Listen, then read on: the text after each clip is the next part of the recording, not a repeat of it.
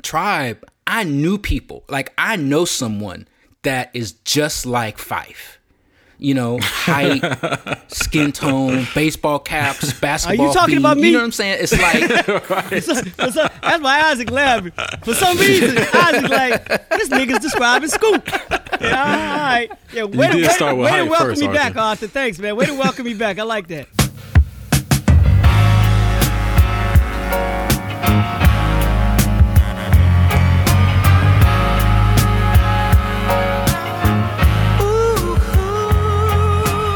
Welcome to the B side.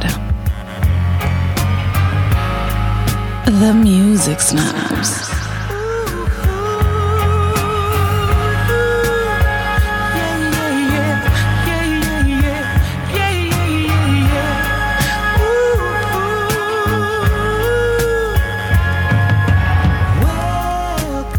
This is the Music Snobs Podcast. My name is Arthur, your lead voice, and I am joined by my co hosts, Scoop, Isaac, and Jehan. We are going to talk about hip hop today. One of my favorite, favorite, favorite, favorite groups of, of all time. Not just not just hip hop groups, but of but of all time. Q Tip, Phife Dawg, Ali Shaheed Muhammad, and sometimes Jarobi. A tribe called Quest. How you forget about consequence? Yeah. I mean, a, a lot of people do. yeah. I mean, you know, to a lot of people, tribe is just three, you know, three members. Right. And and because of um the last album, Thank You for Your Service, uh, we'll take it from here. You know, Jarobi um, you know, came back and was much more was as prominent as really more prominent than he's ever been. Particularly but I don't even think we ever heard from Jarobi on um uh, People's Instinctive Travels in the Paths of Rhythm. He was in the video on though. the first album. Oh, he was definitely in the vi- But you know what? He was in Check Yeah. the Rhyme video too. Yeah. He was on the rooftop with them. So Jarobi like never left. Arthur, why? What is it that makes them your favorite group? I was in I was into hip hop. But Tribe was different. I mean, these were people that I knew. I didn't have to like ascribe to a philosophy or a swag or a style to really have them be my group. I mean, like I was really into Eric B and Rakim, but I wasn't like you know like hard like them, right? Uh, I was really into PE, and I was I was growing in in, in in in social consciousness, and it was PE that had me reading more books, right? But I didn't have to be in book mode all the time. You know what I'm saying? With Tribe Called Quest, I loved, loved, loved, still do De La Soul, but I didn't have to spend time unraveling lyrics like I do with Posdnuos. I didn't have to be Hotep like X Clan.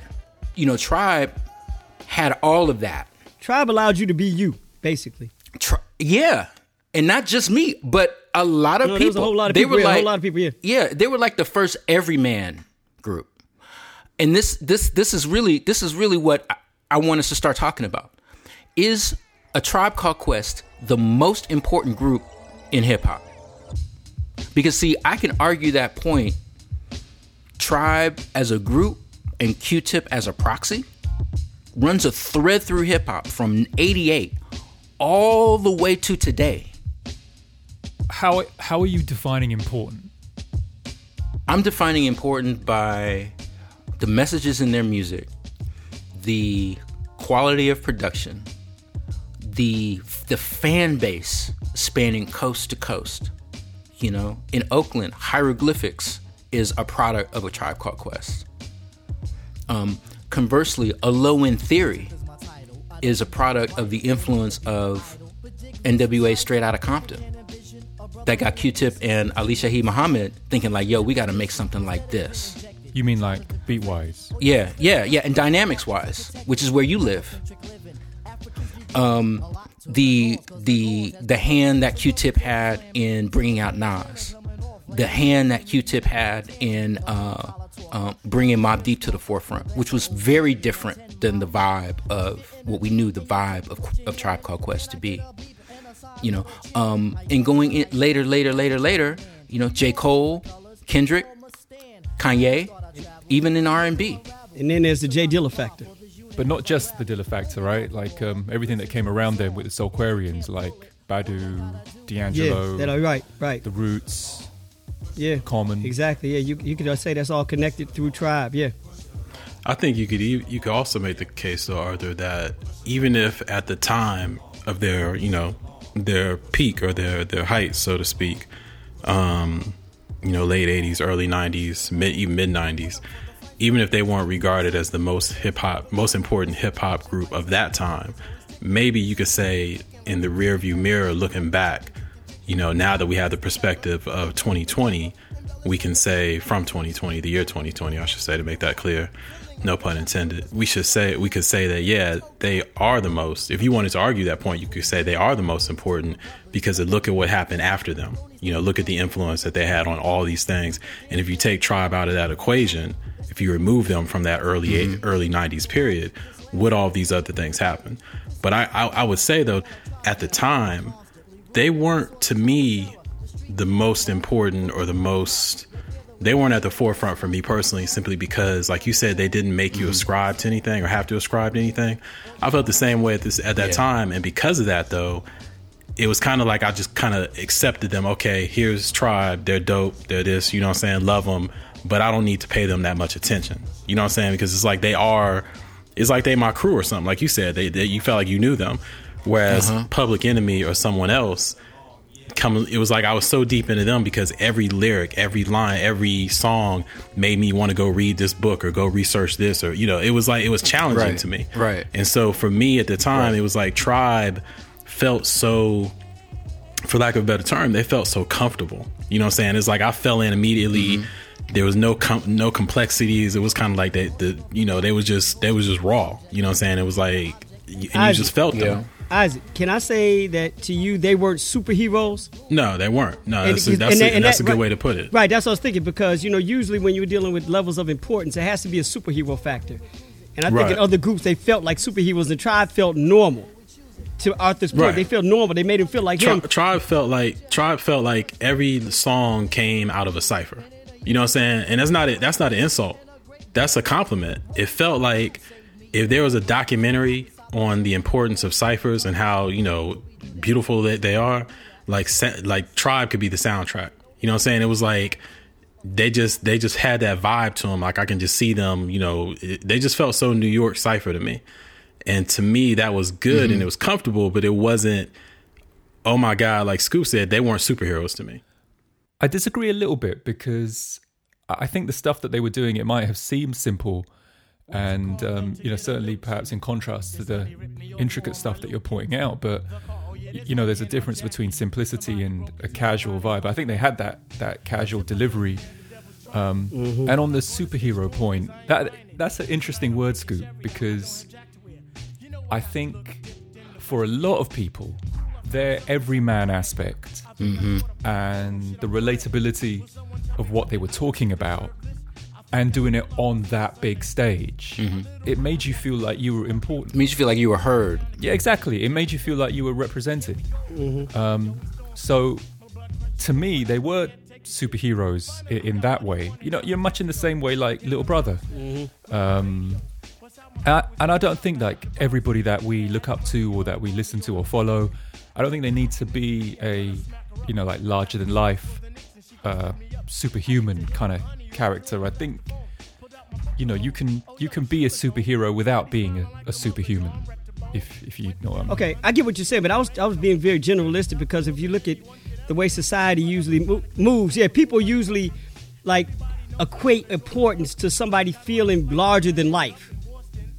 You know what I'm saying? If you look at all the people mm-hmm. that we elevate, whether it be Malcolm X or Mandela or Dr. King or you know, hell Gandhi or Oprah or whoever, you know what I'm saying? They are usually large. We feel that they're larger than life and pit them as superheroes.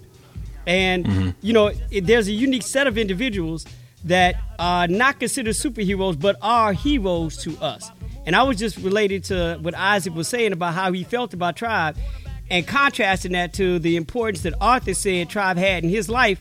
And what I picked from that is that the normalization of regularity that Arthur felt with Tribe was what was missing in Isaac's point of view to feel the same way about Tribe that Arthur does. For what Isaac needed. Exactly. Yeah, no, That's all, you. that's I all. understand. I get you. Yeah.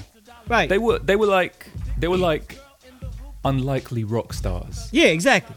Exactly. That's Yeah. yeah. yeah, I put that 80, 90, 91. You know, Titans at that time were like, you know, Run, Yeah. Chuck D, KRS-One, Ice Cube. Very dynamic, all very very super dynamic. right. And and and Rakim and all of those people I listened to, bought all their records.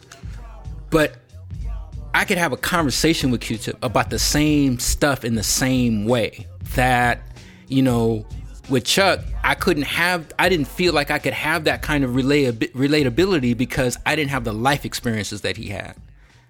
I didn't have the life experiences that that Ice Cube had slash portrayed. You know what I'm saying? Mm-hmm. And from a production side, Tribe's music opened me up to a whole library of black music with the samples that he did. was using. Everybody did. See, and that's a, that's a that's another interesting point. But really quickly, Arthur, I'll say, and again, this goes back to my looking back in the in the rearview mirror thing. I think that you could argue that if you look at you know music now in 2020, the influence of Tribe is probably there much more than the influence of Public Enemy, and that's to me that's there's a sadness behind that. There's another reason for that. That's we can get into that on another show. But when I look at the music now, I see yeah, there's more Tribe, um, you know, influence there musically at least than you know, and even you know aesthetically. You know the aestheticness of it, and uh, in both in in straight rap and you know R and B slash you know hip hop. Um, but also, here's the question I have based on what you just said, John, or what you just said, Arthur, and then what you just agreed with, John. The influence as far as listening to Tribe, and then, oh, this opens up all these other doors for everyone to go explore. I got to push back against that because I, I don't agree with that. I think it does that for some people. And I think that amount, I think the amount of people who actually hear, you know, take any of the first three Tribe albums and then say, okay, let me go listen to this jazz over here where they are influenced by. The number of people who do that probably pales in comparison to the number of people who heard those tribe albums and felt like they could just check that jazz, bo- you know, that box off of their list. Yeah, I know jazz. I listen to tribe. You know what I'm saying? I, if you go back and think about the mm-hmm. brothers that you was hanging out with, then how many of them actually, you know, maybe not your crew, but you know, as far as like just the people you knew of, how many were actually like going back Yeah. and listening to jazz that their parents listened to based on the samples that they heard in Tribe. To me, it was like more people were like kind of fronting a little bit, like, okay, I'm into jazz or I know jazz because I listen to Tribe Called Quest. Yeah, you know what I'm saying? I mean, I'm a jazz fan because of Jack Crab Called yeah, and Quest I, I by think that a lot, I think And- we take that sometimes we take that too far where we feel like, oh yeah, they opened the doors so everybody could go here. Eh, some people, not not everybody. You're right. You're right. You're Oh, yeah, right. but I can make that same argument for Public Enemy. I can Absolutely, make that exact same why I- argument for Public Facts. Enemy. I'm conscious Facts. because I listen to Public Enemy. Not that I'm conscious because I Right. went to the library and researched old Black Which goes Panther back to my point as uh, far as- newspapers to find out who That's Joanne why, Chesimard that's why is. we at where we at now. you know, what I'm saying the point I made earlier. in both examples, right? That's that's why we are where we are. Right, with musically. in both examples. right. Yeah, I mean, that's a fair point, Isaac. And I think what supports that is by the third album, by Midnight Marauders, uh, they they were headlining festivals like rock yeah, they did Lollapalooza. festivals. They would be on the same sort of bill as um, artists like the Red Hot Chili Peppers. Yeah, Smashing Pumpkins. Right. A- And, you know, for that demographic, in, in some cases, Tribe would be the one hip hop group that they would listen to. So, yeah, fair enough. But I think certainly for a subset of people who wouldn't otherwise have been invariably exposed to this music, to this other music that was recorded 20 or 30 years right. before these tribe albums. Um, i think that i think some of those people would have been encouraged like us to go back and explore and learn. The other thing i want to push back on a little bit is this word um, jazz because i think one of the beauties of a tribe called quest is that their music illustrates that black american music is all one thing um, you know on their albums they weren't they were looping primarily and in fact people's instinctive travels and the paths of rhythm most of those beats were drafted at least by Q-Tip just pause pushing. And you know they found good grooves and added their vibe to it. Mm-hmm. It, it just shows to me one of one of my favorite points is there isn't this separation that we think there is between these styles of music. Yeah. And to that to But I- that but I- point, but I- Okay. to, to that point really quickly i think it's just to be clear i think it's very important to point at point out that in that time period there wasn't that oh i'm listening to tribe so i'm not going to listen to this you know what i'm saying it was like i was listening to all of this you know tribe uh, uh, pe whoever because it was all part of the same to me. You know what i'm saying? It was just that the point i made earlier was about who was more important to me and who who inspired me more who you know who was more the group that you know pushed me more. I'm sorry go ahead scoop. No, I was just to push back a little bit on what Jehan said. I, I agree, but I think part of the thing we have to acknowledge is where, you know, it wasn't just jazz that, you know, Tribe, like, you know, made their foundation of, but they at least pushed the genre to the forefront through their music and through the choices that they made through music, you know. Um, and Ron Carter's an easy place to go to, but they made Ron Carter and his bass lines prominent in things that they did. And if you connect that to at the same time, you know, what Stetsasonic was doing and, you know, over there and, and, and using jazz samples and, you know, we can't have a conversation of tribe without having a conversation about Gang Starr and Premier also putting jazz. So Right, I'm just saying where the 808 was such a big instrument and sampling was so big, especially old R&B because it was familiar to, you know, listeners at the time. They may not have been strictly jazz, but they were putting jazz at the forefront, and I think that's. I don't want to dismiss it like they weren't doing that distinctively where everybody else wasn't. There were a few groups that were doing that, You know, and that's what made I- jazz prominent.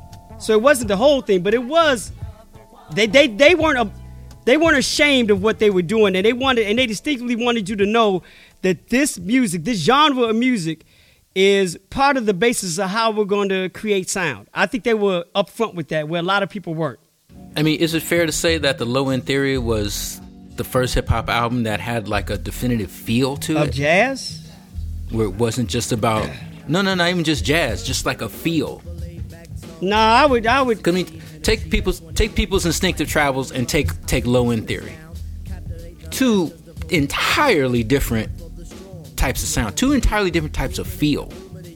To me, I get that, but I'm trying to wonder what you did. You said it's the first album that had a distinctive feel to it. I would, you know, go back to something earlier than that because the whole hip hop sound was a whole new feel back in the day. This was a new feel of music inside of hip hop, but this wasn't a whole new feel. Mm-hmm, Like to me, to me, if you want to go back to the feel, and this is to my argument about not my my not my argument, but my going back and forth about wrestling about importance and who was the most important group. You know, when Run DMC dropped Run DMC, that we had never right, heard. right, right. You talk about a feel. That was a whole feel. So I can't give Tribe Mm-hmm, that credit.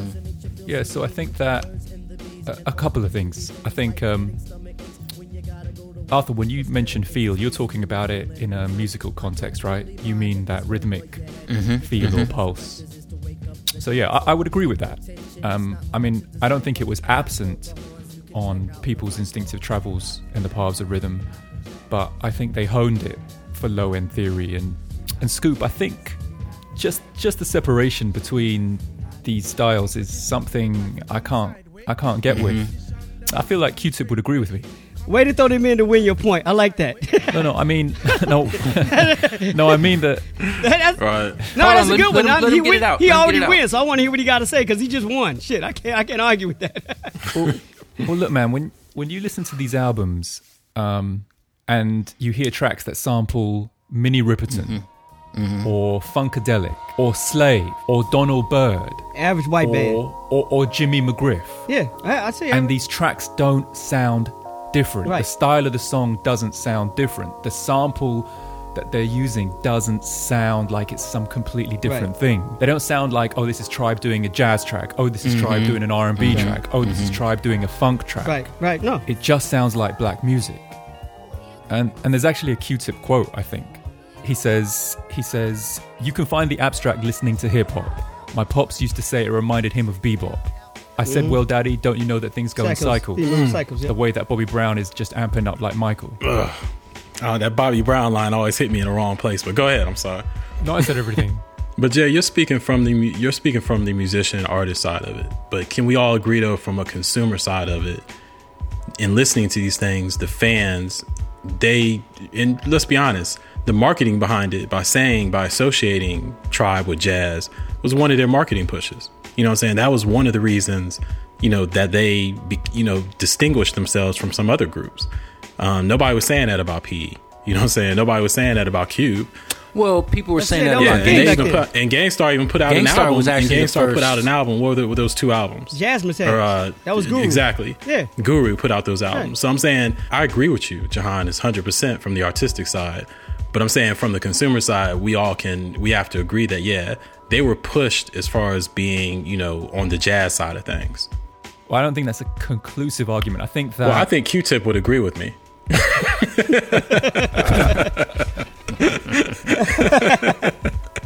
Q Tip is a businessman too. That's why he survived this long. then, well, then, then maybe this attitude is what we've got to change because I agree with you. Yeah. Then what are we arguing about? I don't know. I told you I agree with you like five times. Uh, there, there are a couple. There are a couple things that I remember about about about the press leading up to the release of Low End Theory. And one thing was it was in a magazine that Tower Records used to publish called Pulse, and there was an article uh, about Tribe Called Quest in general, and they were referencing this upcoming album that at the at least the title of it had was not manifest in the article. Um, but it was a quote, and I believe it was attributed to Ali. It might have been Phife, but I believe it was Ali, where he was saying that Q-Tip is was is actually worried about how people will accept this next album because it's very different from from people's instinctive travels. I just thought of something. It's almost like we've been talking. You know, we've been spending a lot of this time basically talking about Q-Tip. Does anybody know what Ali Shaheed Muhammad did in these productions, if at all? if I remember correctly, in that Michael Rapaport documentary, there's a scene where Q-Tip and Ali are sitting side by side on a sofa, and Q-Tip is saying quite directly something to the effect that, uh, you know, I did everything on these albums, and Ali's sitting there, and he didn't he didn't correct him, he didn't, you know, didn't say anything else. How is it listed in the liner notes? Yeah, Tribe Called Quest. Tribe Called Quest. Period. Yeah, I mean, I I saw a Red Bull Academy interview with um, Ali Shaheed Muhammad, and he didn't he didn't really talk much about his involvement in the production of those songs, but he did talk about, or at least it was it was discussed how he had. Uh, some outside production, but highlighted La Schmoove Ah, by Fu-Schnickens that he did the that he did the production for that, and Ali said, "Yeah, yeah, yeah." He nodded, and the crowd, the audience, you were kind of like, "Oh, damn!" And I was at home like, "Oh, damn! I didn't know he did that." He was the instrumentalist of the group because he's the one that actually played instruments, right? Oh, he played real instruments. Yeah. From what I understand, Ali played real, real instruments. Not that he played instruments on the records, but he's the one that had an ear and knew how to play music. So well, I don't think anybody's saying Ali can't produce. It's just a matter of what role he played in Tribe as far as his productions were concerned. You know, and maybe it was just a light, it was a light role. But, you know, when music reaches that level, I think even the pl- people that play the lighter roles and not doing the heavy lifting, s- the intricacies and the attention to detail and what separates good from great, their role becomes important. You know, They're part of the process. They're- yeah, but they're, a part of major that part of the process because it just could be their ear. right, Right. so that's what I'm saying. So Ali could have been like, all right, Right. I'm not doing much, but Q-Tip could have, hey, how does it sound, man? He's like, add this here. This needs this. And that's all he did. But that was enough to take it to a level that it wouldn't have been had he not been there. And and also it's modern music that's given us this, or it's hip hop or modern music that's given us this definition of producer, where it's become the person who makes the beat, who you know puts the drums on Right. it, who finds the sample. Exactly. Um, you know, if you look at the classic definition of producer, cats like Teo Macero or Quincy Jones, Tommy Yeah. LiPuma, etc., is much more kind of. It's a very different definition. It's much more directional. True that. So let me ask you guys then, going back to the beginning and, the, and what opened up this segment, you know, tr- is Tribe the most important group in hip hop history? I guess is was the question. What are we are we saying that? Are we agreeing upon that and saying yes because of longevity of influence, or are we saying it's because of something else, or are we not agreeing on it? Actually, I think in deciding that, um, we've got to acknowledge that the whole conversation so far has been pretty New York centric. It might be unfair if we don't give a nod to groups in other regions that were operating on this level.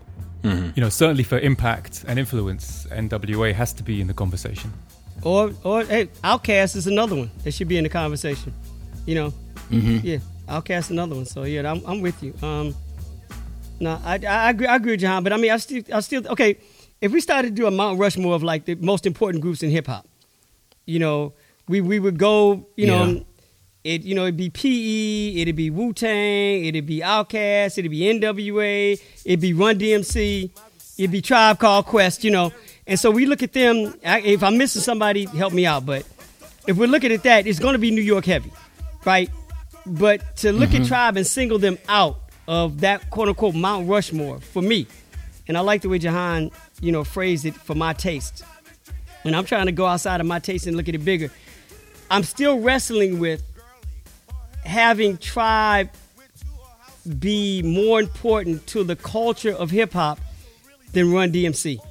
It's very hard for me to do um, because, yeah, maybe because of the groundbreaking of what they had. But- and while we talk about the production, and the production for Run DMC came outside of that unit, but mm-hmm. the importance of a mm-hmm. DJ and the role that Jam Master Jay played for all DJs coming after him and the role that DJ played in hip hop cannot be dismissed as not being important. Okay. And Tribe did not have that person in that role. We're sitting up here questioning Ali's, you know, impact or what he even did in the group. Right, but let me ask it this way. Could an album like To Pimp a Butterfly exist were there not for a Midnight Marauders or a Low End Theory? Right? I could say, could an album like Ta- Take a Nation to Millions and Hold Us Back exist Mm. without Raising Hell? Pick your You went son. back, you know, two, a two year difference. I'm going t- damn near 20. Well, you could say could Pimp a Butterfly exist without Nation of Millions? You know what I'm saying? We can. That's what I'm saying. We could keep doing this. So I, Yeah, right. I, We I guess right. the point that I was Right. the reason I re-asked or rephrased the questions because what like what Scoop said as far as yeah we and Jay said it too. We have our personal taste. Can we speak objectively about this? Because I can say personally, Tribe is not the most important hip hop group in history to me personally, but objectively, that's where I'm like, hmm, you know, that's where I get into the longevity of influence. You know what I'm saying? It's like right now at this point, Right. in 2020, I look at, you know, uh, not only the landscape of, of hip hop, but just the generation of kids who are listening to hip hop, and they look more like Tribe than they do, you know, saying anything else.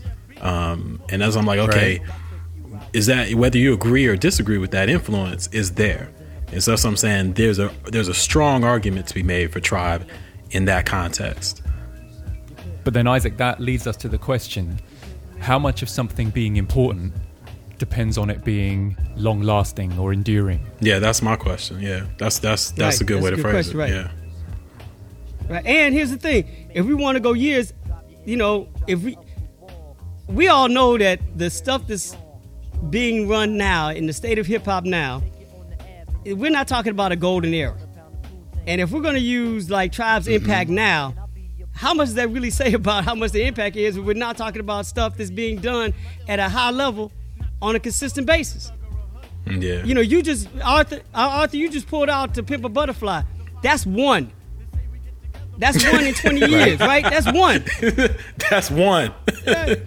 That's your one. That's your one. Now let's go. That's not my one. No, but I That's not my one. I one. swear to, I could go. To, I could Hold go up, for- hold up, hold up. Okay. Um, setting aside the Soulquarians and everything that Tribe clearly influenced 10 or 15 years ago, um, I think you can look today at cats like Robert Glasper, Terrace Martin, Kamasi Washington, maybe. And I think, you know, there are aspects of an influence of Tribe that I think, you know, I think anytime, you know, you know, it's hard to say that somebody's influenced by JD without giving some sort of nod to a tribe called Quest before that. You know, it's it's part of the, that's the lineage, right? Um, and you know, these guys may not be at a Madison Square Garden level of fame, but you know, in their idiom, they're at the commercial forefront, right? Okay. They're, they're big names. So let me get. So it's like who's more important, Duke Ellington or Miles Davis? Would that be fair? Yeah, I mean that's To that's say in this interesting. context? That's um, and we don't we don't have time for that, but Yeah, but, but- it's a but- but- brilliant question. It's a brilliant question Okay. Okay, that's okay. Okay, cool. I get it. because you're talking about one of the greatest songwriters in history, and Right. then you're also talking about the most reinventive, the most innovative, Right.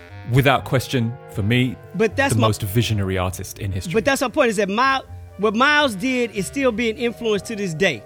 It is, without question. What Duke did wasn't, but what Duke did in that short period of time leading up to there was so impactful, it's hard to overlook. And it yeah, but I depends on who think you. that I think that Duke's impact. This guy wrote a thousand songs, and so many of those songs are canon, and so many of those songs are part of the Great American Songbook. And and you know not just the songs, but their form, their their DNA. They've been redone and redone and redone by so many other people, and, and even even even stuff that you know maybe he didn't write in its original form, like the Twelve Wait. Bar Blues Yeah. reconceptualized as C Jam Blues or Duke's Place. You know, that has been, that form is the basis for most of modern pop. So the impact different to Miles, but it's undeniable. That's what I'm saying. Right. It's like I'm only arguing what's more important, the roots or the, or the branches of the tree. That's it. And Run DMC is the roots and Tribe are the branches. That's it. Mm-hmm, I'm getting it. So no, I'm not arguing. I'm just trying to make sense of it in a, in a different way. Well- That's all. Well, I think something has to be said that Tribe in 2008 they released the Love Movement, which they declared was their last album, and then almost 10 years later in 2016 they released um, um, "Thank You for Your Service." We got it from here. That, that's very hard, right? Um, how many examples can you guys think of um, for a 30 year artist, an artist whose career spans for 30 years? in hip hop. Well, in music. Anybody Any but in genre. hip in music, right? any Just genre. you know, completely. And to come in at the sort of tail end, or I won't say the end, but to come in at the later stage of that career and drop something that's competitive, contemporary, and an evolution, and true to what they were doing beforehand, like to unite all those things. That's not, you know, that's not easy. To Arthur's point, I, I think this is where you're going, Arthur. Mm. None of the other acts that we've chosen for this Mount Rushmore True. have done that. And they probably can't. True. Right. Right. But yeah, we can. I want to. There's a question I want to ask you guys about. Thank you for your service. But are we? I don't want to skip over the other Well, why don't you ask it now? Well, it has, it has to do with what Jay said about um, it was strong. I think you said Jay strong in the contemporary sense or in the contemporary landscape as well. And that's what I wonder. You know, if a younger group would have dropped that album, would have would it would it have hit? You know what I'm saying? Would it have blown up? And like when I listened to Thank You for Your Service, I love the album. And I loved it when it first came out. But I didn't think, you know, oh, it never occurred to me or it never it never felt contemporary to me in the sense that, you know, it didn't feel old to me. It didn't feel like they were rehashing, but it didn't feel contemporary in mm-hmm. the sense that, oh, if this was a younger group, you know, a bunch of 20 year olds dropped this, this would change everything. You know, this would blow up and young kids would be, you know, checking this because obviously they didn't check it because it's tribe and you know younger kids just generally tune out to, to older groups so when you say contemporary that's what i'm wondering you know what can you can you elaborate on that a little bit more Yeah, I'm, I mean, I get your point. It, it's hard for me to say. I, I, I don't even know their names anymore. Little ABC or 72 Braveheart or whatever. I mean, I don't think those people are going to be listening to um, this stuff anyway. Oh shit, Grandpa! But, Come on, man! You uh, fucking up our demo. You just, you just any anybody outside our demo who's listening, they just left. But how about this name? Tribe Called Quest and Tyler the Creator. Are they a million, million miles away from each other? And I think Tyler is seen as being at the cutting edge of his demographic um, and younger. I think that demographic, they embrace Tyler and they Absolutely. almost reject Drake to the extent that at the Golf Wang, the annual Golf Wang um, concert in LA, when Tyler brought Drake out, the crowd booed. And, um, you know, Tyler had to comment on it on Twitter, etc. It was, it was apparently a big thing. So that's interesting to me. Well, shout out to Trap. Uh, 2 Chainz is actually a guilty pleasure of mine. I love 2 Chainz. What? Um, of Arthur, I don't know. I Hold do. up. You know, I want to get into uh, I want to get into an album that that um could very well bridge the the classic Tribe Called Quest with the contemporary um, sound of the day. It's it's in in some corners it's a praised album and revered album, and in other corners it's it's maligned and almost um, written off as part of the canon, and that that that's beats rhymes and life, uh, an album that Tribe Called Quest put out in 1996. Uh, 96, we had ATLiens from Outkast. We had Stakes is High from De La. I mean, these are all popular albums. Uh, Iron Man, Ghostface Killah's debut. Uh, it was written, Nas's follow up album. Uh, Reasonable Doubt, Jay Z's debut. Illadelph Half Life. Muddy Waters by Redman. Uh, my God, The Score by the Fugees. Hell on Earth, Mobb Deep. Mm-hmm. Um, what else? Mm-hmm. All Eyez on Me mm-hmm. by Tupac. And in the midst of all of that, here comes Tribe Called Quest. Now, I remember when it, I remember when it was released. I was a complete Tribe head. I got it either day one or very close to it. You got the hologram copy. I got the hologram copy. Yeah, I still have, still have it. I enjoyed it. What I did notice was two things. One very obvious, which was that they introduced consequence to the fold, and he was very he was prominent. Um, did prominent verses on several songs, um, and also there seemed to be a disconnect between Q-Tip and Phife. Mm-hmm. And I learned later that they that they weren't even in the same studio, or at least they weren't in the studio at the same time. Although it sounded like Consequence and Phife were in the studio at the same time, even though I think Phife right. was in Atlanta at the time, and they were actually somehow emailing verses or you know doing some kind of mm. you know um, collaboration like that. You know when you send stuff. I can't wait for the the Music Snobs documentary to come out so they can find out all the mm. stuff. Oh. Like we aren't in the same studio either. right. I liked Consequence, but I liked him on certain things. I mean, for example, um, the Jam. But people had a problem with the album overall, and they had a problem with Consequence, you know, in particular.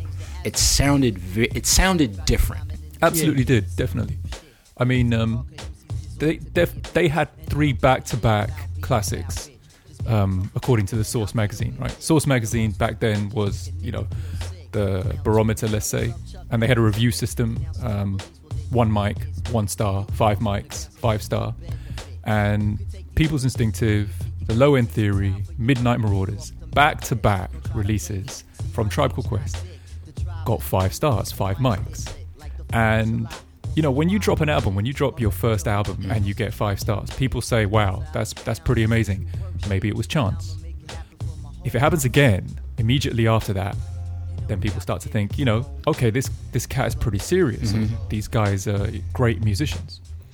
If it happens a third time, it starts to become an expectation, and people start to take it for granted. Jehan, especially if it's your first three because we don't know any better. Especially right. if it if, if, if, if it's like your third, fourth, and fifth, ah, we seen you be whack, but for no, this is your first right. three, so mm-hmm. we don't mm-hmm. know anything different. So, 100 mm-hmm. percent. People start to view you as being incapable of doing anything exactly. that they don't like mm-hmm. or that doesn't mm-hmm. resonate with them. Mm-hmm. Even I'll admit to not quite getting it on release, and it just kind of seemed to me then less cohesive than the albums that came before it. Yeah. I would say that the high points are comparative to anything that they've done. Let me ask you this, Jay, because this is we're still talking a time period when singles were important. So probably the end of that time period. I think after this, probably late '90s is when singles became unimportant, as not, I should say, not as important. Um, was "Stressed Out" the first single from this album? No, once again was the first. But but where you're going is a good question. Mm-hmm, it is. It's it's interesting to me because once again, in my opinion, is actually, and uh, I'm not arguing it's a different sound for Tribe, and yeah, I can see how it'd be jarring, but I don't hate Stressed Out, but Stressed Out is a pop, you know, it's definitely a pop bad boy type song. It's, it's a well constructed mm-hmm. hip hop song, but it ain't Tribe, you know what I'm saying? But it is, I don't hate it because it's right. a very well constructed radio song. But to me, once again, is actually a good example of how to uh, to intertwine a vocal, R and B vocal, with some tribe shit. You know what I'm saying? It's like I like once again. I like it much more than I like stressed out. So it's interesting that that became the first single. But uh, to to your point though, I can understand if that's the first thing I heard from the new Tribe album. Because back for me back in then, I was I was checking for um, it was written more than anything else. Yeah, well, I think that was deliberate because you know, '96. It was. I mean, Bad Boy had a vice grip. Right. So if, I, if I'm a if I'm a if I'm a hip hop and tribe R&B, fan, so- and that's the first thing I hear, you know, an R and B singer, then yeah, I'm like, Yeah. what? The, you know, I'm like Jay. I'm like, what the hell? What's going on? It's a hell of a question. I, I don't know the answer. I mean, once again, when it came out, I don't remember being disappointed by that um, when it dropped as a single before the album. It was maybe a little bit more dynamic. Stressed out. It was just, you know, I want to say, I can see how you trying to be so careful. You trying to be so careful. Just let it out, man. You in a safe space. Let it out. Can I can I do a fight and to use a sports analogy in that we're looking at a group that had always hit home runs.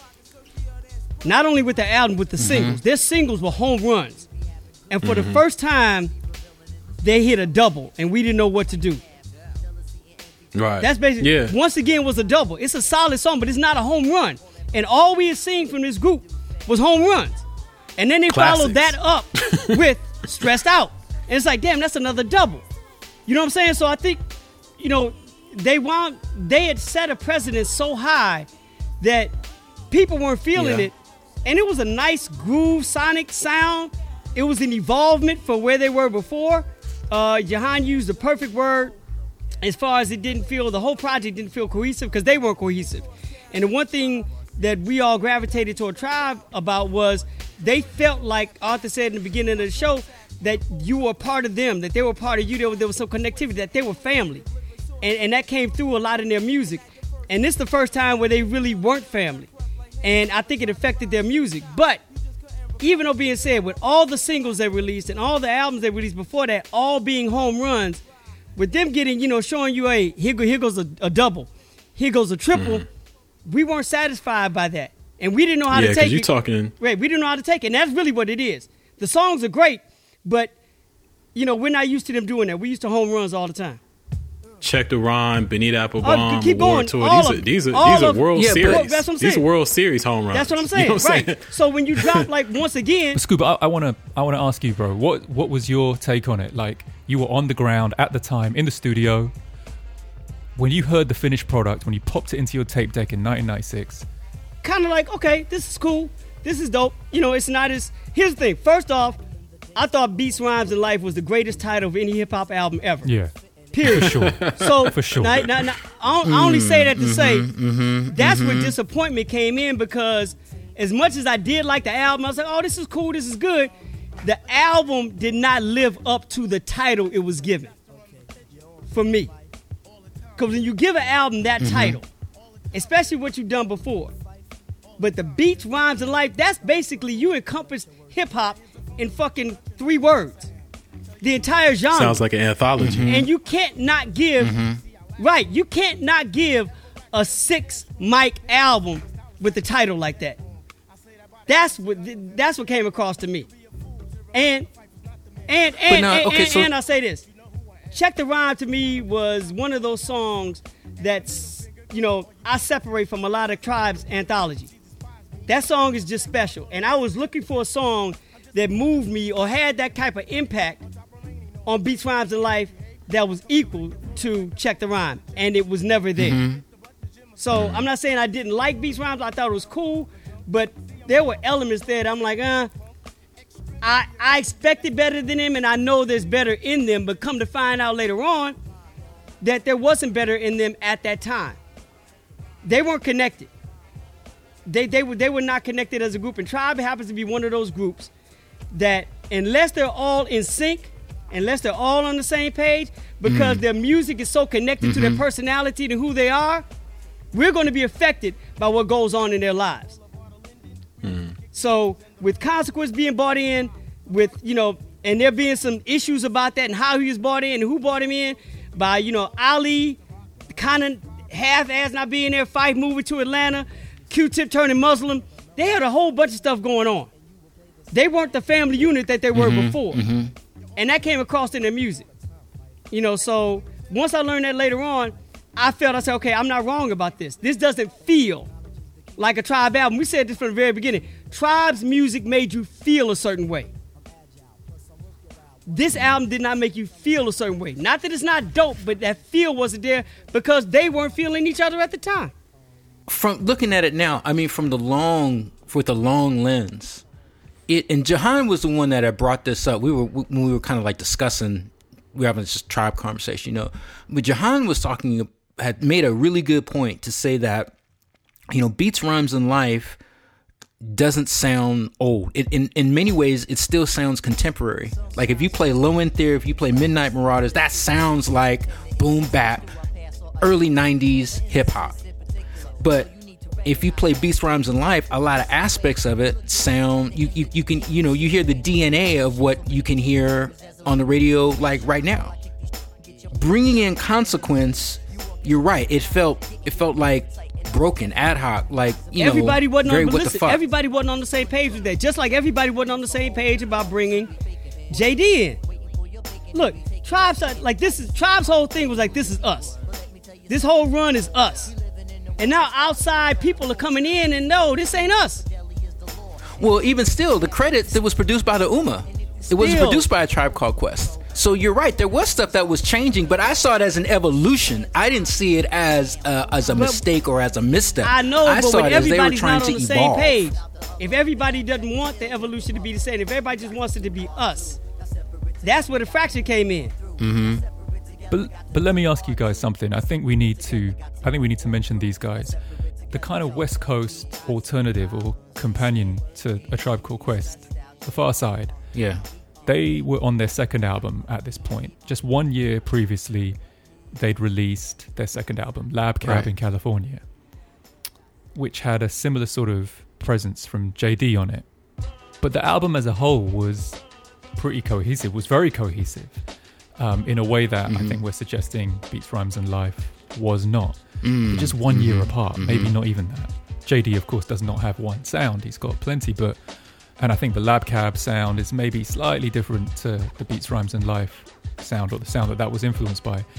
But it's interesting to me that Labcabincalifornia, it wasn't met with uh, disappointment. I Yeah. think everybody pretty much dug it at the time, from what I can remember, um, compared to Beats, Rhymes, and Life. And I, I wonder why that was.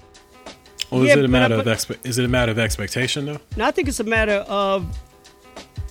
I think Jehan's looking at it from the sound standpoint as opposed to what comes through the personalities of that sound when things are good and when things aren't good. I think with the Pharcyde, there was there was no mm-hmm. problem with JD coming in and doing what he did. I think, and plus they didn't have the history the tribe had coming in. Look, if you had had the track record Tribe did coming in to Beats, Rhymes, in Life, like you said, nobody had ever had their first three albums like be the pinnacle of all of the music genre. So now all of a sudden, with if this has been our track record, why are we changing this up? Why are we bringing more people in? Right. What are we doing here? Well, that's If the, it ain't broke. well. You're just Right, saying. if this ain't broke, right.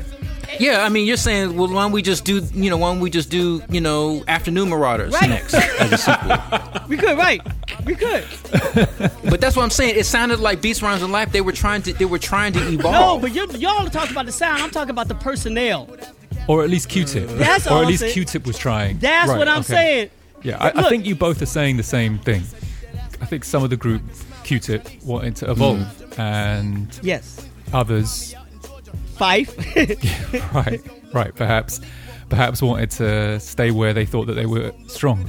Right. And so when everybody's not on the same page, problems. That's all I'm saying. Mm-hmm. and then that comes to the sound. Listen, you guys talk about you know beats and beats and rhymes, and you know we, we focus a lot on the, the lyrics and, and the and the music. One thing I, I push for on the show is that we also talk about vocals when it comes to hip hop and how important vocals are. And from a vocal standpoint, when I heard this album, and I wasn't you know I wasn't the, the tribe head that you guys were back then, but when even when I heard this album, I remember hearing Consequence and feeling the the sharp distinction between him and you know uh, uh, Tip and, and Phife, and it felt that with with Tip and Phife, they always had a very strong sense of self awareness in their vocal. In other words, there was a almost a comic sensibility to them. Like they knew that some of the stuff they were saying was kind of funny, but at the same time, it's like I'm playing, but I'm not playing. You know what I'm saying? It's like a seriousness Mm-hmm. to it. So it's like I never took them like they were a joke. It was like even even when Phife was being clearly, you know, funny, but when Mm-hmm. he said, you know, I used to have a crush on Dawn from En Vogue, it was like, yeah, that's kind of funny, but no, I really did. You know what I'm saying? And it's like I can relate to that because I did too. You know what I'm saying? So it was like they had that self awareness, and, and Tip was the same way. Consequence was a straight spitter. Like he was just like you know, he was that rhymer. You know, he was that rapper. It's like he didn't have that.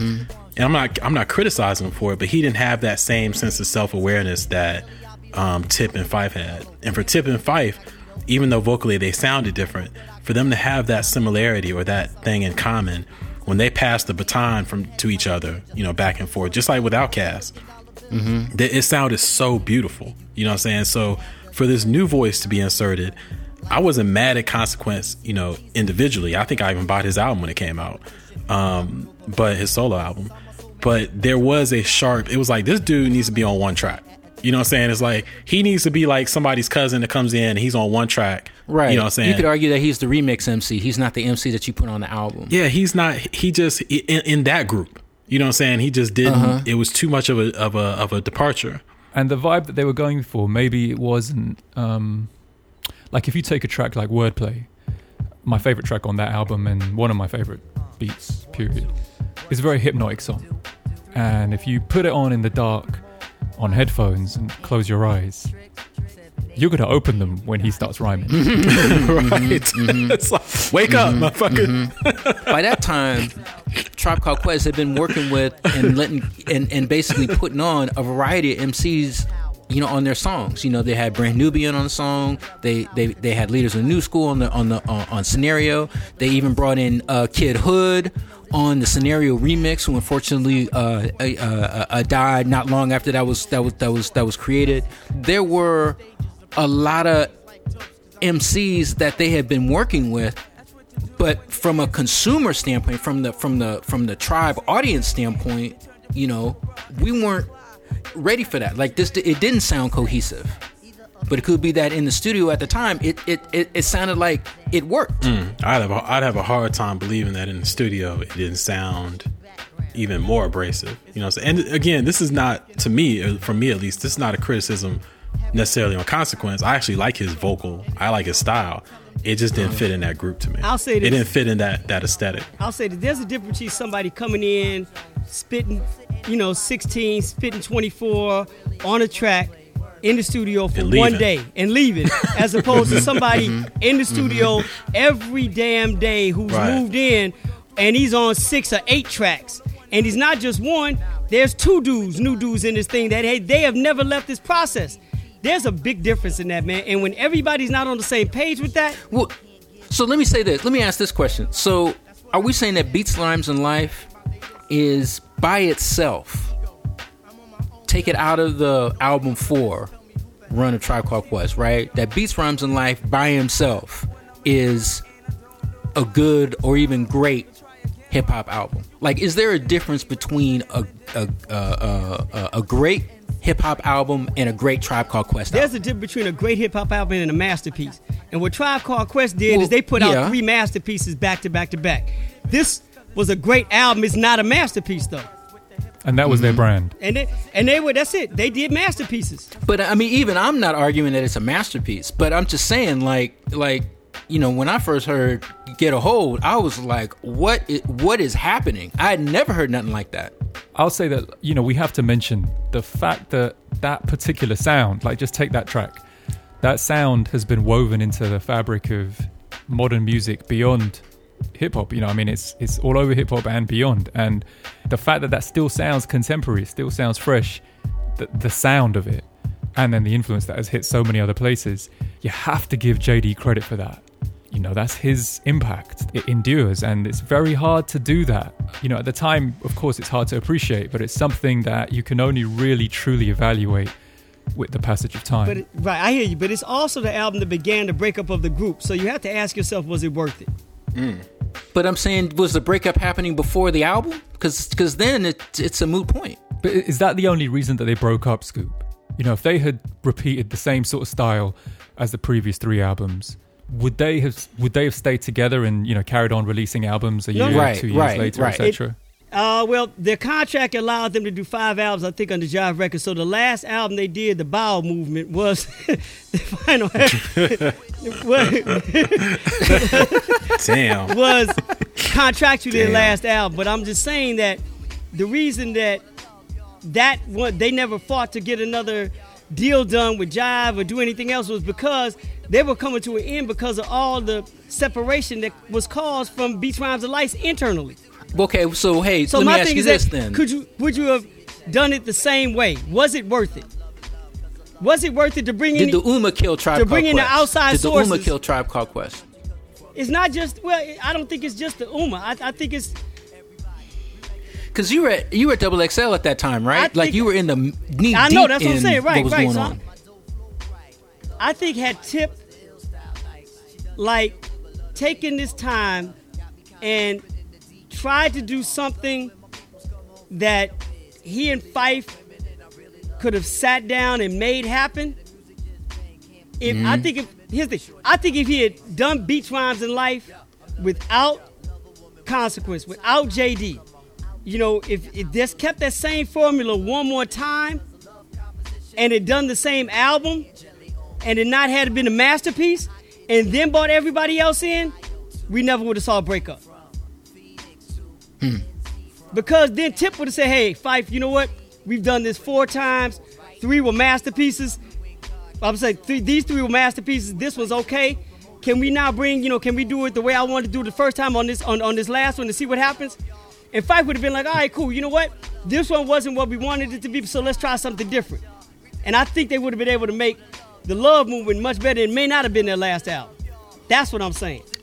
You sound like you're saying, Scoop, that they needed to fail, and I'm putting fail in, in big Yeah, quotation they marks. needed to, yeah. They needed to fail as Tribe and not as some other, you know, kind of, you know, loose interpretation of Tribe. They needed to fail as Tribe Well, not in order fail, to pick themselves they, back they up need- as Tribe. They needed to see themselves not reach the same level as Tribe in order for Right, that's for, why I said for un- fail in big quotation right, marks. for understanding of to why are we changing this Mm-hmm. to you know to make or to give that that a chance because the changing was kind of almost seemed forced and it didn't they did, there wasn't a reason behind it because everything was going good So Arthur, how are we gonna end this on a high note? I feel real down about Tribe right now. We've been talking about the breakup for so long. I'm, I'm feeling like let's end this on a high note. on a, on okay so on a high note there's a reason why you know 12 years after not 12 years but 18 years after uh, a love movement tribe can release an album and it it it you know it's it's a quote unquote instant classic.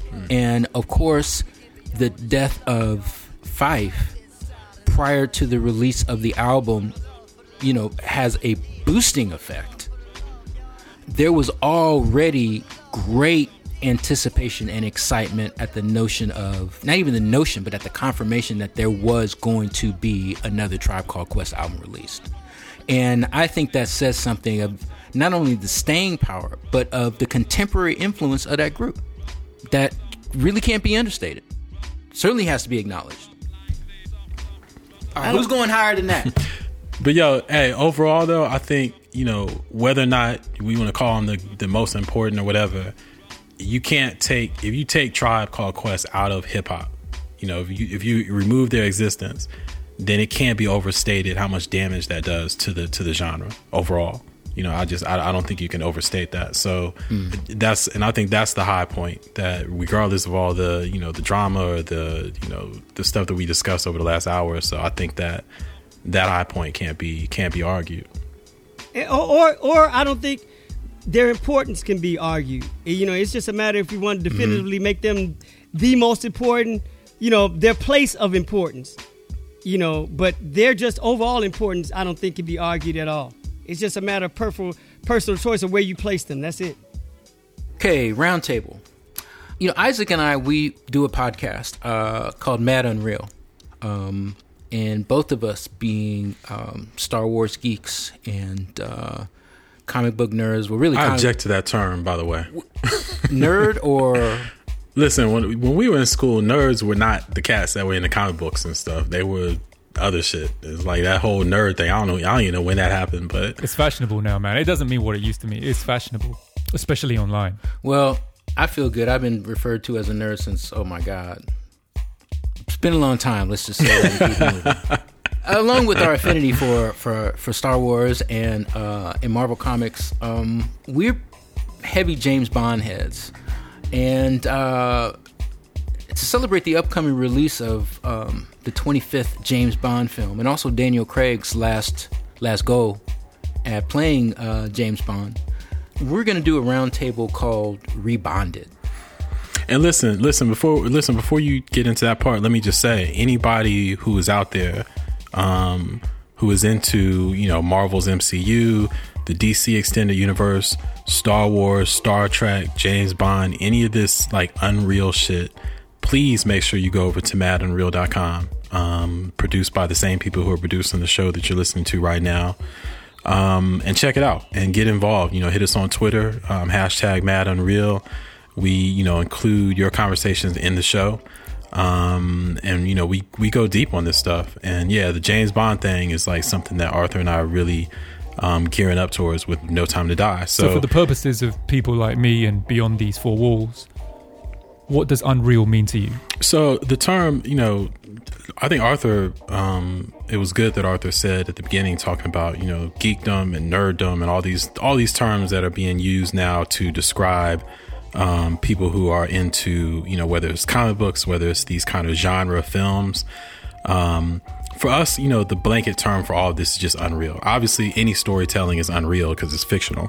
Um, any, I should say, any fiction storytelling is unreal but there's a special unreality if you will that comes with you know you're talking about you know the MCU or you're talking about Star Trek you know there's just another it's next level unrealness and so that term for us is something that kind of blankets all of these other terms that people are are are, are kind of like you said they're kind of fashionable right now um, so we just get into shit that's just mad that's mad unreal you know stuff that's just extremely unreal and stuff that fascinates us um, so that's you know if you're into any of these things, or if you just you know you're mildly interested and want to know more, um, join us in these conversations because um, you know it's it's exciting time to be into this shit. You know we're talking about not just the James Bond stuff. Listen, uh, Star Wars Clone Wars just dropped this week that we're recording this, and me and Arthur are over the moon about it.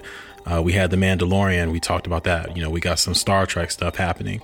Um, there's th- innovative things and interesting things happening with black heroes and black um, unreal characters, um, people of color, women. You know, there's all types of things happening that we're focusing on. So check this show out um, and, and definitely hit us on Twitter, hashtag Mad Unreal, and let us know what you think. Um, the week that we're recording this, the episode of Mad Unreal 007 and Counting that's coming out is called um, uh, The Spy Who Looks Nothing Like Me. And it basically what it is examining is examining Bond from a black perspective and saying, okay, what does it mean to be a black a black person, but more specifically a black male who is, you know, into the Bond shit? What does it mean to be to, to love James Bond as a black man, you know, as a black male in this culture, in Western culture, knowing everything that Bond stands for? So yeah, those type of conversations and discussions, they're being had some places, but not really. You know, Not like definitely this. not You're amongst not going to find them like this. Yeah, For yeah. sure. So I think that if that's something when you guys listen to this, even if you're not really, like I said, if you're not deep, deep, deep in the Bond, I think that just hearing us discuss what it means to be into that, you know, Bond fandom um, as a person of color, I think it's it's uh, it's an interesting conversation. So definitely check it out. All right, round table, let's do it. We're calling this Rebonded.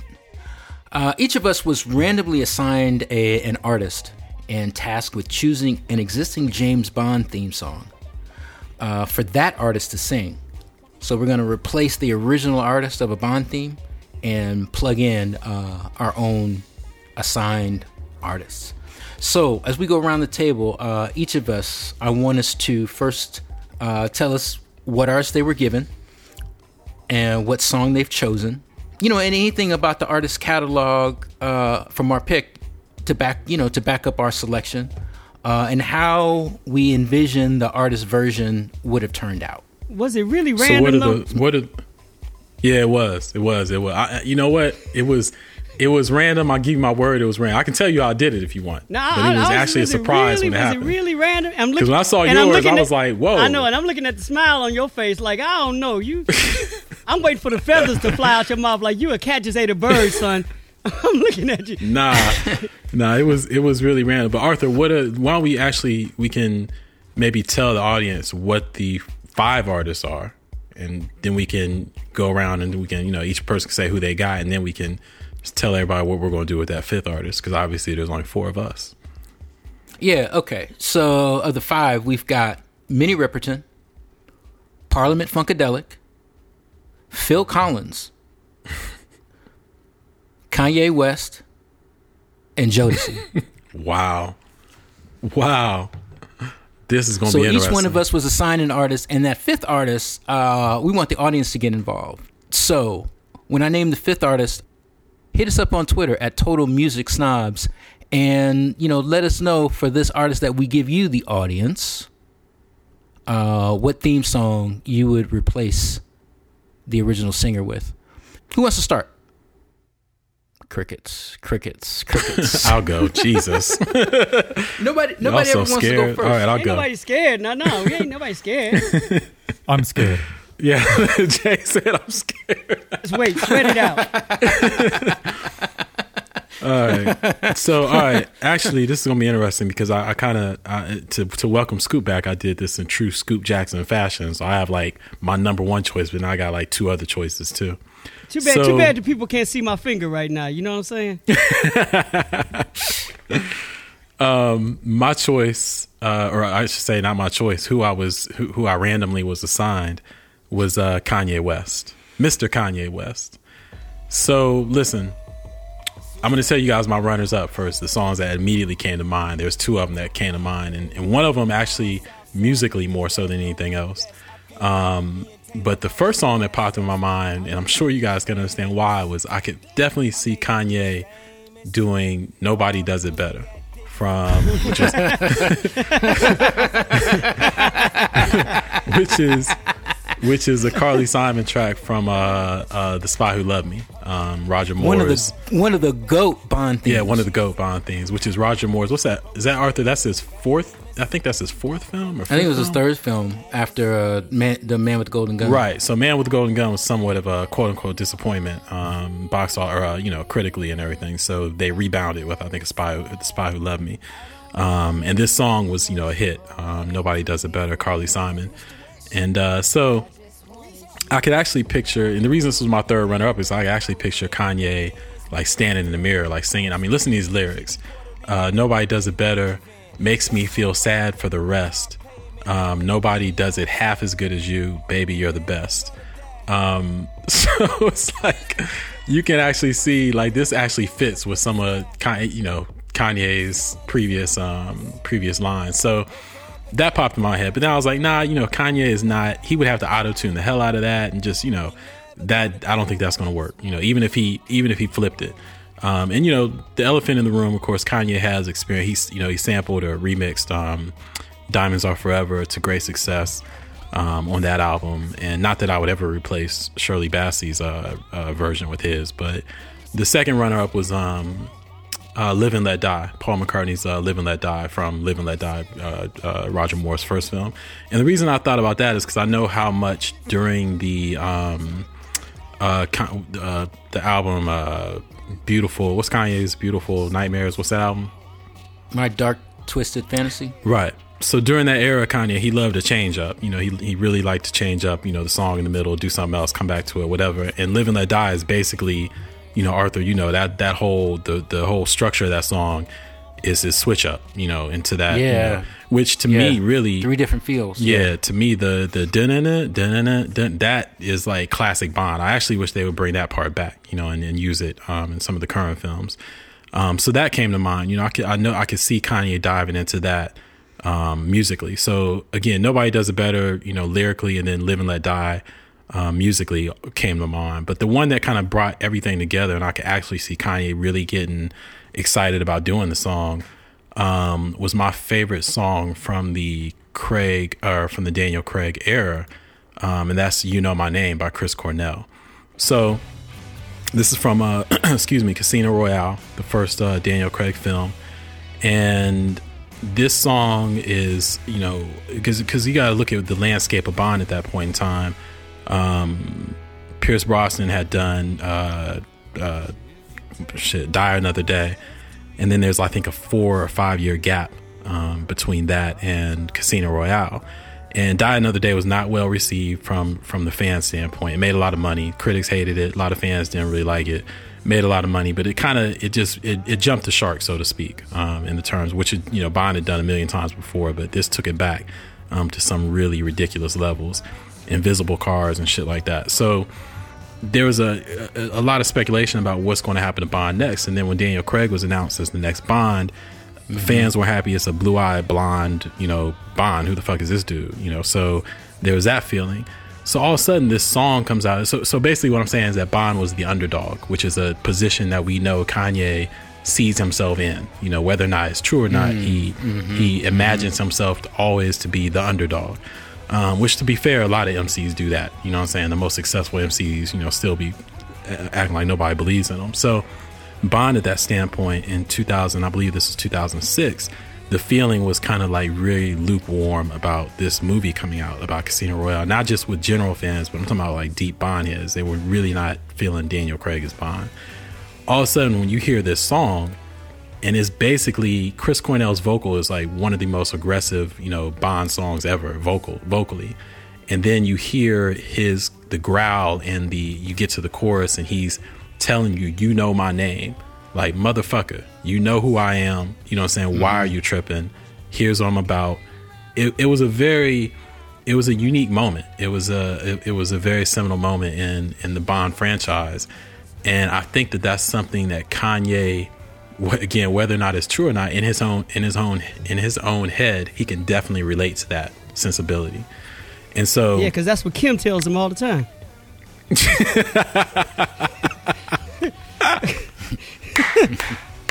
you know my name right, exactly. hey it took us, know it took us like almost right. two hours but we now. finally got there we back um so listen uh I imagine you know this song really to me is is sung from when I listen to when I listen to, to these famous Bond theme songs. I always try to imagine you know whose point of view is coming from because a lot of times it's coming from Bond's point of view. A lot of times it's coming from the lead Bond woman in the story. It's coming from her point of view. Sometimes it's coming from the villain's point of view. Um, this song seems to be coming from Bond's point of view, but there's a little bit there's moments in the song where I feel like it's coming from M M's point of view. You know, his boss. It's like he's telling him, you know, uh, there's no one here that's going to save you. Um, you got to kill my. You know, it's very you need to man up kind of sensibility. But then again, there's that you know kind of putting myself, sticking my chest out. That I think, uh, you know, that type of sensibility that I think Kanye would jump on. Um, as far as I'm the underdog, everybody's doubting me. This is the moment where I'm going to stick my chest out, be who I am, and then tell everybody, you know who I am. You know, you know my name. Um, and I think, you know, obviously Kanye would probably have gotten, um, if he did this song, you know, he's not going to sing it completely himself. Maybe he auto tunes it. Maybe he gets Frank Ocean or somebody to help him out on the vocal. Um, and then, you know, he does something differently with the music, with the arrangement. But I think the aggression of that song and the, um, the putting my blank on the table, I think that's there. And that's something that I think Ye would probably, especially old Ye, not new Ye, old Ye. I'm talking about Ye, beautiful, twisted, dark, whatever. That era Ye, or maybe even earlier than that. I think he would have jumped on that, you know, and really kind of connected with that, what that song was saying and where Bond was, um, and where Daniel Craig was at that point, and the stakes that were on the table. So, I love this song. I've said this before on Mad. If you go listen to Mad Unreal, we talk about this. I've said that this is, you know, again, my favorite song of the Craig era. Um, better than the the, uh, the Billie Eilish song that was just really recently released, uh, which is going to Wait, wait, wait. Say it like Sean Connery say it. Billie Eilish. Right. Maybe they'll find him just to get him to say that. But I, you know, I, I actually I, I dig her song, but you know, we talked about it on Mad Unreal. It's going to bookend Craig's era, but I wanted, as much as I, I dig her song, I wanted something like "You Know My Name" to bookend it. Um, and I think for all those reasons, that's why I could see if I had to pick anything out of the 25, um, including including Never Say Never Again, all the Bond um, theme songs. this is the one that I would say Kanye could jump on and, and really, you know, do his thing with. So that's my pick. What y'all think? I could actually see Kanye doing doing the No Time to Die theme. On another like an ex, like an excerpt from 808s and Heartbreaks. Right, Yeah. right. Mm-hmm. Well, that song is all about betrayal, so I can actually see him, you know, again, the whole, you know, woe is me type of thing, and you know, I've been betrayed. Um, yeah, that's that would that would be interesting too. But I, I I think just from a structural standpoint, and could he actually do it? I think he could pull off, um, uh, you know, you know my name. That's a good pick. Thank you, sir. So I'll go. My artist is Jodeci. Oh, Ooh, yeah. And let me just say, let me just say, I'm gonna go for for your eyes only. Originally recorded by Sheena Easton uh, for the film of the same title, which was released, I believe, in 1981. And it's also in the GOAT James Bond theme uh, conversation. Yeah. Uh, it's not an obvious fit for Jodeci. Not not the not the not the Jodeci, you know, wild, you know, hypersexualized version of Jodeci, but more of the the sensitive side, like the side A of Forever My Lady.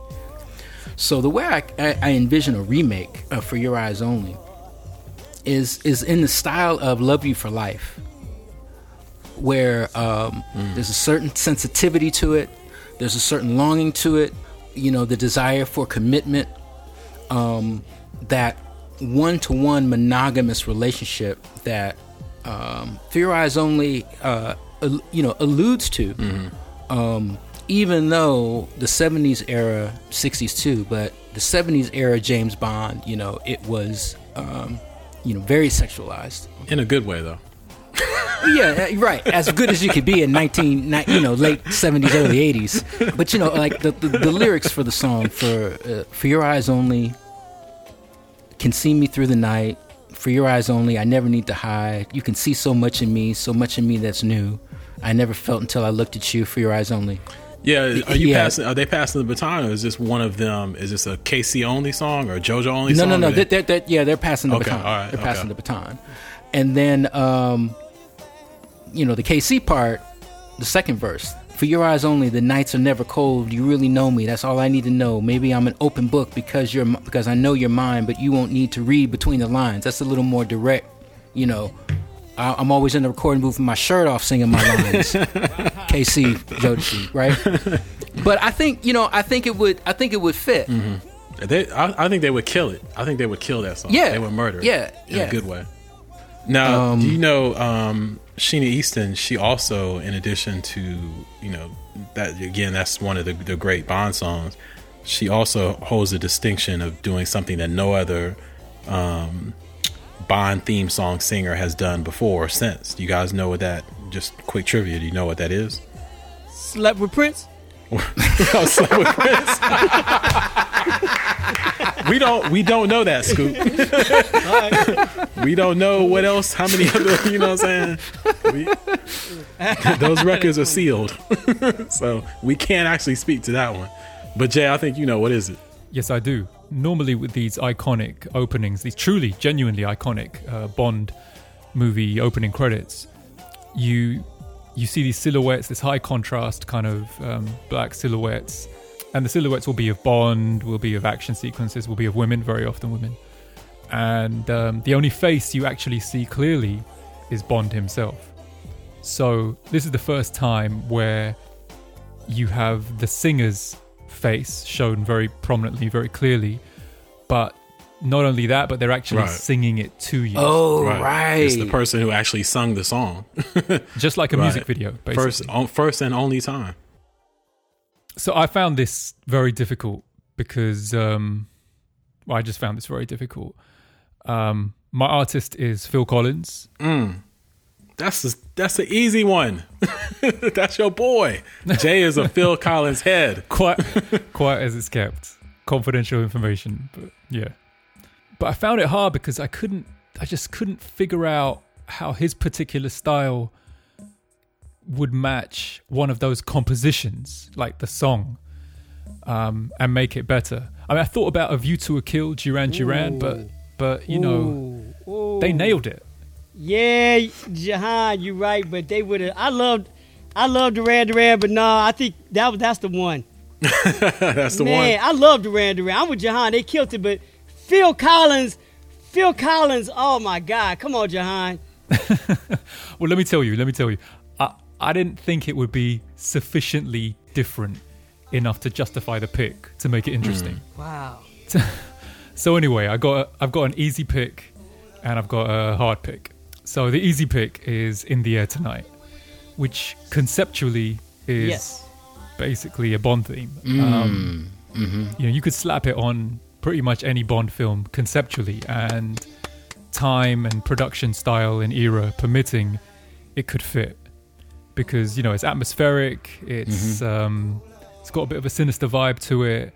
You feel like something's going to happen. There's a big crescendo, um, and you know it has that whole kind of tone as used very effectively in Miami Vice.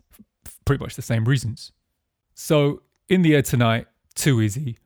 I'm gonna go with the Genesis song "Mama," which has, uh, of course, lead vocal by Phil Collins. the industrial song. And the song I'm going to apply it to is this latest one, No Time to Die, Oh, by yeah. Billie Eilish. Yeah. Now, full disclosure, uh, I feel like the recent Bond films, they are lacking the fun aspect that some of the earlier ones. And they seem to be just really embracing a kind of downbeat, dark, somber um, sort of tone, but overly so, in my opinion. Um, I would say that every, you know, that goes for most of the things since Pierce Brosnan's range, but I feel like they lean into that too much. Um, so anyway, Mama by Genesis is is a dark tune. It's a very dark tune, lyrically exceptionally dark, tonally, musically. It's got that kind of somber vibe going on, but it also has a little bit more bump to it, and to me, more interesting musical motifs in it. So I feel like that would kind of set the tone for a dark movie, but just with a little bit more of a kind of something, something that I feel has been missing from the more recent efforts.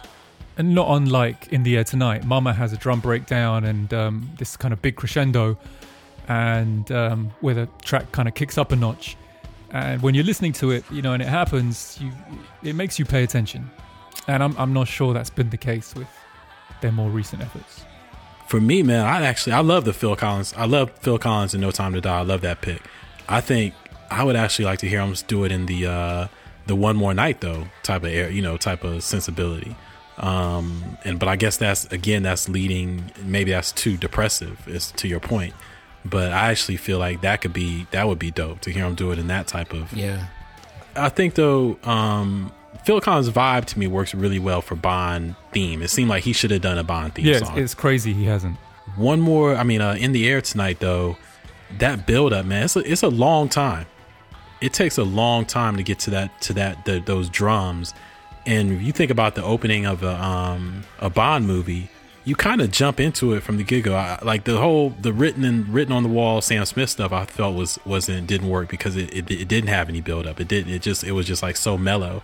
Whereas Skyfall, um, Adele song, it started with that you know, uh, this is the end, and then boom, boom, boom. Within like you know, thirty seconds, you jumping off the cliff. You know, you into it, and I feel like you kind of need that with a Bond song. So I don't know if in the air tonight. I don't know, man. I think that it may take too long to get to that build up. You know, for the uh, for for the Bond uh, title sequence. Well, you know, you could edit it. You could figure out a way to make it fit, and um, and you know, it's not so much that song in particular, but just something in that style is kind of what I think we're what I'm envisaging. Well, hey Jay, I gotta say, for as much anxiety as anxiety as you put yourself through over this, that was a good pick. I, I like Thanks, it. man. You know, I mean, to be fair, like you said, you could put Phil on a lot of stuff, but I I like the sensibility of putting him, you know, on this most recent song, and I definitely think it fits. And lyrically, I think if he he would have he would have killed those lyrics, you know, the uh the phrasing of those lyrics, I think he would have done it well. So Okay, you got next. Mine was kind of simple, and that's why I was wondering whether it was random because how, how I wound up with you know, Parliament Funkadelic doesn't seem random. that really, that really doesn't sound like a random pick. You know, You got lucky, bro. like that You sounds got very a stroke. That was a selective. stroke of luck. Yeah, Yeah. You got lucky. I saw mine. I was like, right, oh god right. damn. And I'm like, all right, that's um, I, it was easy doing it, but I'm like, that's not random. I'm not, you know, come on now. that's that, that, that, that's too easy. But anyway, for me, it was really simple. I'm trying to wonder what, what, what way to tell it so that it makes the most sense in it. It's Rita Coolidge's all-time high. Perfect. Okay, right, right. Keep in mind who we're talking about now. We talk about Parliament Funkadelic all-time high. That just the title mm-hmm. alone is like, mm-hmm. all right, right now. Here, but here, here's the other part to it. That was from the movie Octopussy. Joy- Come on, man. I mean, it's like what other? Right, right. It, it, it just it just fits perfectly. So, you know, just that alone made the selection for me very easy. And I'm not saying I didn't like Rita Coolidge's version. Uh, it was very melodic, very slow. So George's would be so different, and especially with that title. But it depends on who he hands it off to. You know, if, if he wants to do it, if he wants to take lead, if he hands it off to Garry Shider, if he hands it off to Junie. yeah, he hands it off to Junie. If he hands it off to, uh, you don't know. I mean, yeah, if he hands it off to Bootsy, if he hands it off to Bernie Worrell, if he hands it off to, you know, whoever, you know, he can hand it off to so many people to take lead on this, and that would shape what the sound and the song would be because he has so many choices within Parliament Funkadelic.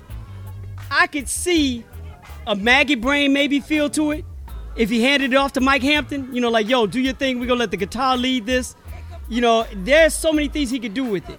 Um, but I think at some point, he may flip the whole title of the song and that not be the song. The word Octopussy, he, he, he could not make a song for that movie and not have it be the lead song. You know, it's that's a, that's an interesting. Not to interrupt, but that's an interesting point because one of the constant struggles with these films for the producers and for the uh, for for John Barry or whoever is, is doing the music at the time, David Arnold, whoever. Do you you know one? Do you always need the title um, of the movie as the title of the Right, the, the theme right. song? You know, specific. You know, generally it's like yes, we want that because obviously for marketing reasons. But then when there's titles like Octopussy or Moonraker or um, what are some of the other hard ones? Quantum of Solace. Um, you know, some of these harder titles like yo, whoa, how are we gonna? You know, Billie Eilish's brother uh, Finneas. Finneas, who wrote that, yeah, wrote that song. He he remarked, he's like, yeah. I was really happy that the title of the movie was No Time to Die and not, you know, Quantum of Solace. You know, it made it easier for us. So, But in this, To your point, in- Scoop, yeah, but in this particular case, Yeah. That was that, yeah, I think George would have been like, no, Octopussy is going to be the name of this exactly, damn song. exactly right, exactly. So- some way somehow Exactly. even if he would have kept most of these lyrics that's you know i'm looking at the lyrics now from um, rita coolidge's version We're gonna figure out a way to get to get octopussy into this into this Yeah, he thing, would- which would would've been really interesting And I tried to keep in consideration the time that the movie was released. The movie was 1983. This would have come off of Atomic Dog. Mm. You know what I'm saying? So, and even mm. though Atomic Dog was a George Clinton singular song, you know, that was the last big, big, big pop record that their whole entourage really had. If they had mm. been given like the score to a Bond movie, this song probably would have been their swan song. They probably would have killed this mm-hmm. song and made it just as big as Atomic Dog. And coming off the heels of that, given that they probably we said home runs about Tribe, they probably would have given us a home run that we've been playing to this day. Well, here's the thing you got to keep in mind: they've never gotten, there was never a pop break with them. They never did anything pop. They were they were you know they were funk. They they stayed in that lane throughout their entire careers. If Bond, a film as big as Bond, had called them, that would have been their first pop, you know, offer. Period. Right.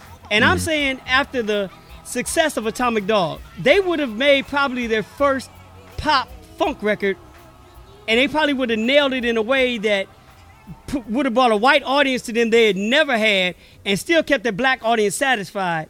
And that would have been the swan song. I'm a little surprised that you didn't go with something like "Live and Let Die" because that's you know that's almost like the funkiest. Yeah, it is. Bond it tune. is, no doubt. But once again, Jehan, wouldn't you love to hear George Clinton do a song called Octopussy more?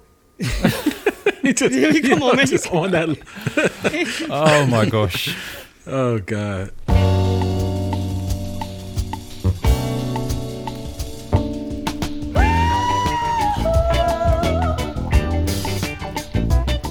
All right, this is a full lid on the first episode of season two, Welcome back. The Music Yep, be Snobs. back. Hit us up on Twitter at Total Music Snobs, and and we want your picks. So, audience, what James Bond theme song would you replace the original singer with Minnie Riperton? We want to hear. We want to hear about that.